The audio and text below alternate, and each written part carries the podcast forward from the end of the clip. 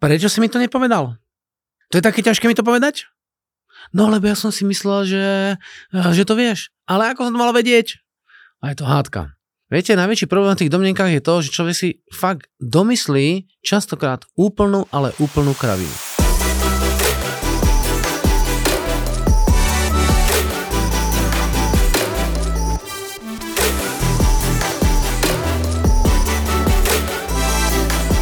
Hádky častokrát vznikajú kvôli domnenkám. A naozaj to jedno s kým.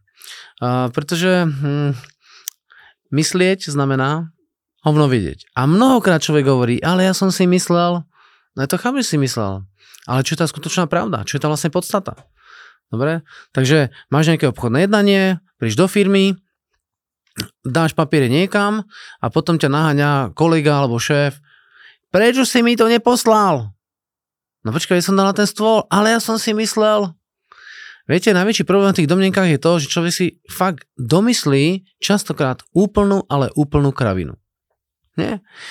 A prečo? No pretože jednoducho sa bojí niekedy niektorých citlivých tém spýtať. A naozaj to niekedy veľmi jednoduché.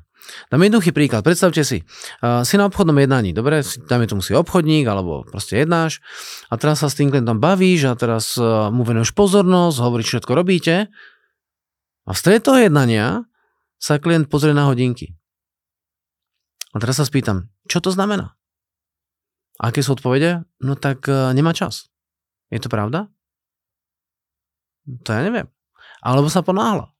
Je to pravda? To ja neviem. Alebo, v, neviem, má možno nové hodinky alebo novú baterku v tých hodinkách. Chápeš? Človek urobí nejakú akciu a my si niekedy milne myslíme, čo to automaticky znamená. Možno má schôdzku, dneska možno prišiel e-mail, sms na, na, na telefón, alebo respektíve na, na tie hodinky a to je to, čo sa stalo. A problém je v tom, že keď sa človek začne domnievať, nevidí tú podstatu, bojí sa opýtať, tak s blbými domnienkami to dopadne aj blbie. Pretože anglicky uh, assumption alebo to assume znamená predpokladať. A anglicky SS znamená prdel. Takže keď človek moc predpokladá, tak naozaj môže byť aj v prdeli. Pretože to, čo uh, klient naozaj robí a to, čo hovorí, keď tomu nerozumieš, tak sa to musíš pýtať. A keď nie si schopný sa spýtať na tú citlivú vec, tak čo sa stane? Rozvinie sa ti v hlave, developuješ takú myšlienku, že to je problém a keď ten problém začneš vôbec riešiť, tak odchádzaš ty s problémom, nie ten zákazník. Krásny príklad je zase v obchode. Máš obchodné jednanie a sa bavíte s klientom čo jem pol hodinu, hodinu a prichádza téma tej ceny. A hovoríš, tak stojí to, ja neviem, 50 tisíc korún alebo 2000 eur, nie je to podstatné. Povieš tú cenu a zákazník hovorí, hm, no, nie je to málo peňazí. A čo sa vpustí v hlave toho predajcu? Ježiši, je to veľa peňazí, je, on to nechce, on to nechce, čo budem robiť? A normálne sa zláknem, že klient to nechce. Ale počúvaj ma, on nepovedal, že to nechce. On povedal, je to veľa peňazí. A môže pre niekoho 50 tisíc českých korún veľa peňazí? No jasné, že môže. Znamená to, že tú vec nekúpi? No to vôbec musí znamenať. To tak môže byť, ale nemusí. Dobre? A mnoho ľudí hovorí z hľadiska uzatvárania biznisu, že tak ako mám zistiť ten budget toho zákazníka? A hovoria, no tak to sa musíš predsa spýtať na ten budget. No môžeš sa spýtať, je to citlivá téma. Ja osobne odporúčam na to, aký má to klient budget, sa nepýtať. To je moje odporúčanie. No a ako teda zistíš, či ten budget tam je uh, dostatočný alebo nie? No jednoducho mu myšlienku predáš, spýtaš sa na všetky tie výhody, benefity, ktoré mu to má priniesť a keď máš tú informáciu o tom, čo vlastne chce, potom mu to oznámiš a povieš mu, koľko to stojí. Hm? A keď povie, hm, to nemalo peňazí, tak čo robíš? No povieš, dobre, máte pravdu. A chcete jeden kus dva kusy? A ideš ďalej. No buď ti povie, no ježi, nie, dva je veľa, ale jeden si kúpim, no perfektne, tak nebolo to veľa peňazí. Kúpiš to. Ale povieš iba normálne, perfektne, ďakujem pekne, sa týka termínu, to je v poriadku a vôbec tú cenu neriešiš. Cenu máš riešiť až vtedy, keď ti naozaj povie, počúvajte ma, ale ja to nemám toľko peňazí. Perfektne. To už teraz si dostal tú myšlienku, ktorú tam on vidí. To už tomu rozumieš, dobre? Už to nie je domnenka, už je to fakt, ktorý zákazník hovorí. A ten fakt, ktorý hovorí, môže byť tiež falošný? Jasné, že môže. Jasné, že môže, pretože mnoho klientov vás skúša. a tí najvyčúranejší to skúšajú ešte proste viacej. Dobre? Takže prestan sa do, domnievať, že ten človek uh, to, čo ho, to, čo hovorí, či naozaj tá pravda, ktorá tam naozaj je. Ako hovorím, díva sa na hodinky, ale je to naozaj pravda? No nemusí to byť pravda. On sa díva na hodinky, pretože má nové hodinky. Ale on prišla tá sms A keď tomu nerozumieš, tak sa spýtaj. Vidím sa dívate na hodinky. Oslov tú realitu, to, čo ten človek tam akurát robí. A on ti potom tú pravdu povie. Keď nie si schopný tie citlivé témy osloviť alebo tie veci proste uvidieť, no tak to potom je problém, že? Alebo um, typický problém. Zase si ožratý! Čo to znamená zase som ožratý? Že som prišiel domov z práce, možno som bol na jednom pive, ale nie som ožratý. Ale som unavený, lebo som toho veľa. Ale rovno proste prichádza útok. Hej. Prečo ten útok pri tak, uh, prichádza? No možno preto, že ten človek nemá čo robiť. Naozaj to tak. Nemá čo robiť. Doma pozera televízor a nudí sa a teraz tam nie si, tak tie domnenky sa vytvoria. Správne riešenie je, keď niečomu nerozumiem, tak sa musím opýtať toho človeka. Dobre? Človeka boli brucho.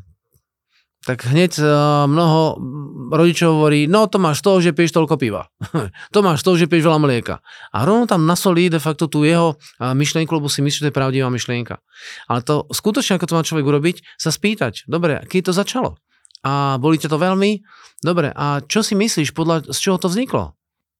Pýta sa uh, kolega, nemal si mi náhodou povedať, že tú ponuku si už poslal? A čo sa nespýtal? no, lebo si mi to mal ty povedať. Ale počkaj, spýtal sa ma, aká bola situácia? No nespýtal.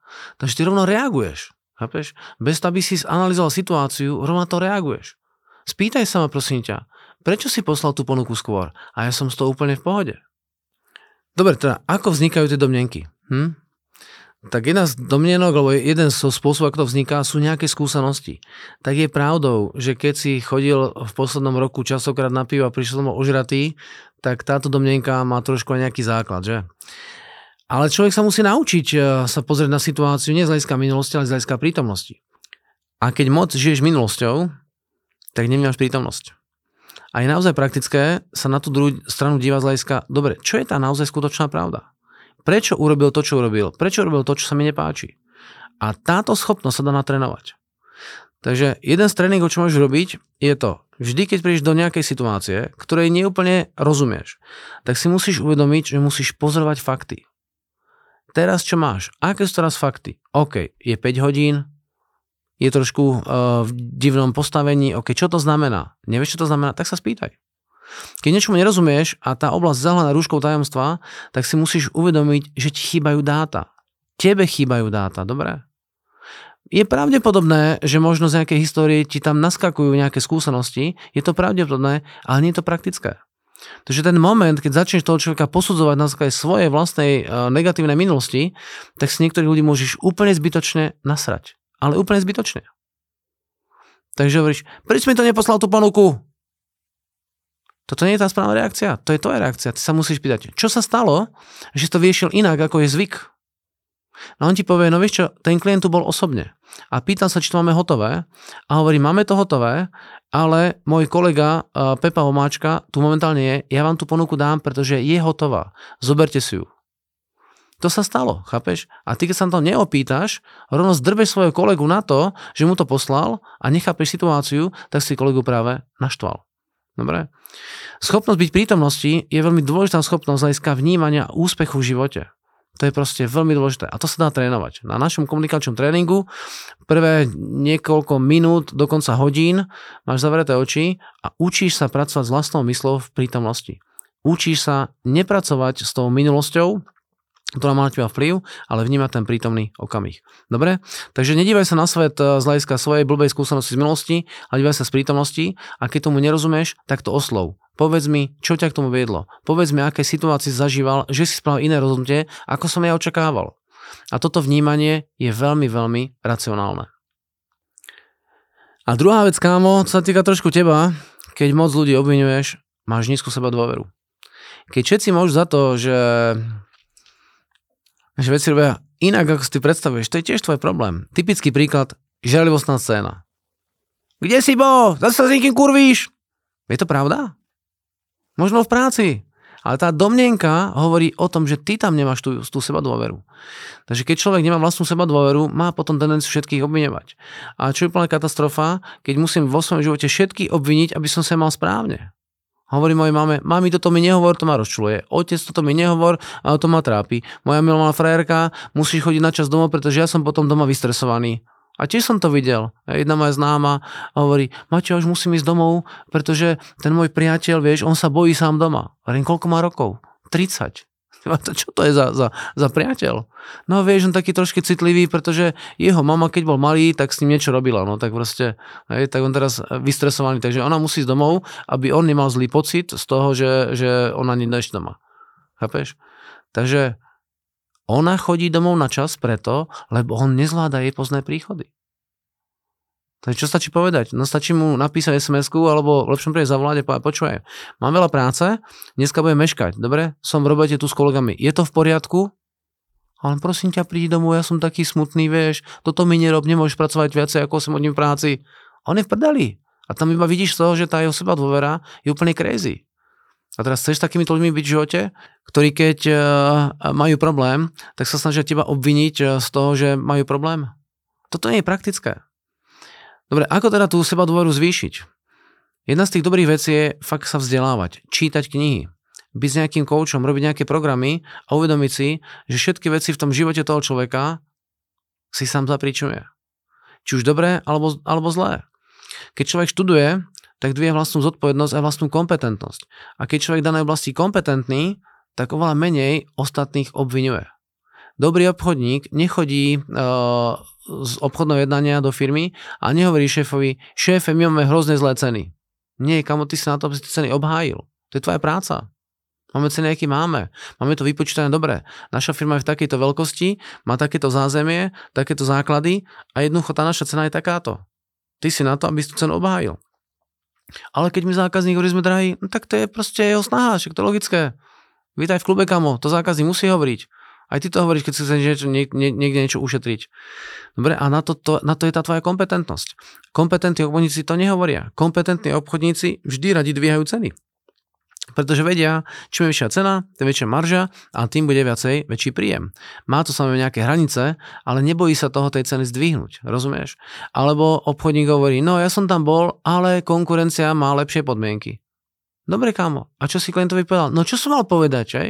My zmeňme podmienky, prispôsob naše podmienky, aby nás klient chcel. Ale počúvajte ma, niektorí klienti sú takí, že žiadne podmienky ich nepresvedčia. On proste tlačí, tlačí, tlačí, tlačí, až kým si ty v strate. A hovorím teraz o obchode. Takže takíto vyčúraní klienti sú takisto. A k tomu sa musí obchodník byť schopný postaviť. Takže seba dôvera je priamo umerne spojená s tou kompetentnosťou toho, čo ty máš robiť. Seba dôvera je priamo spojená z toho, koľko kníh danej oblasti ty prečítal. Aké skúsenosti máš v danej oblasti. A ja keď sa pamätám na svoje prvé prednášanie, tak som sa prvýkrát čo postaviť pred klientom, no som sa skoro z toho posral. Ja som bol naozaj na záchode, zavretý, 15 e, minút som sa bál, teda na zavretom záchode, som tam sedel oblečený a bol som z toho vystresovaný, pretože jednoducho bol som z toho vystresovaný. Ale dneska sa postavím pred ľudí a, a je za tým proste kopec istoty a tá istota neprišla sama od seba. Ona prišla z toho, že som proste niektoré e, workshopy už robil tisíckrát. Naozaj šéfovský, trojdenný workshop som už robil tisíckrát. Takže keď to spočítaš, tak je to uh, 3000 dní od prednášaní iba jedného semináru. Čo je 10 rokov v kuse, keď sa nad tým zamýšľam, za tých 22 rokov. Takže to síla, to je to síla. Dobre? Takže prečo človek uh, uh, má domnenky? Lebo za prvé nepozoruje. Dobre? Nevidí tie veci v prítomnosti, ale operuje na nejakých minulých skúsenostiach, bohužiaľ blbých. Druhá blbá vec je, že ak o niečom nemáš informácie, tak si ich doplníš. Zase blbé, pretože väčšinou si ten človek doplní blbé informácie. Keď, keď prvýkrát vidíš človeka, túto Franta Omáčka, prvýkrát ho vidíš a niekto ti o ňom povie, že je taký zvláštny, ty tú informáciu zoberieš. Dobre? Informačné vákum sa zaplňa akýmikoľvek informáciami a keď ten človek nemá to pozorovanie, tak si tie veci doplní. Dobre? A tretí faktor, ktorý súvisí s domnenkami, je slabá seba Ak chceš seba dôveru zdvihnúť, tak začni čítať, vzdelávať sa, koučovať naozaj tú danú oblasť začne rozvíjať. A keď ju budeš dobre rozvíjať, tak získaš sebadôveru a ďaleko viacej budeš pozorovať. Keď ľudí moc obvinuješ, pozri sa na seba, nie na druhých. Držím ti palce.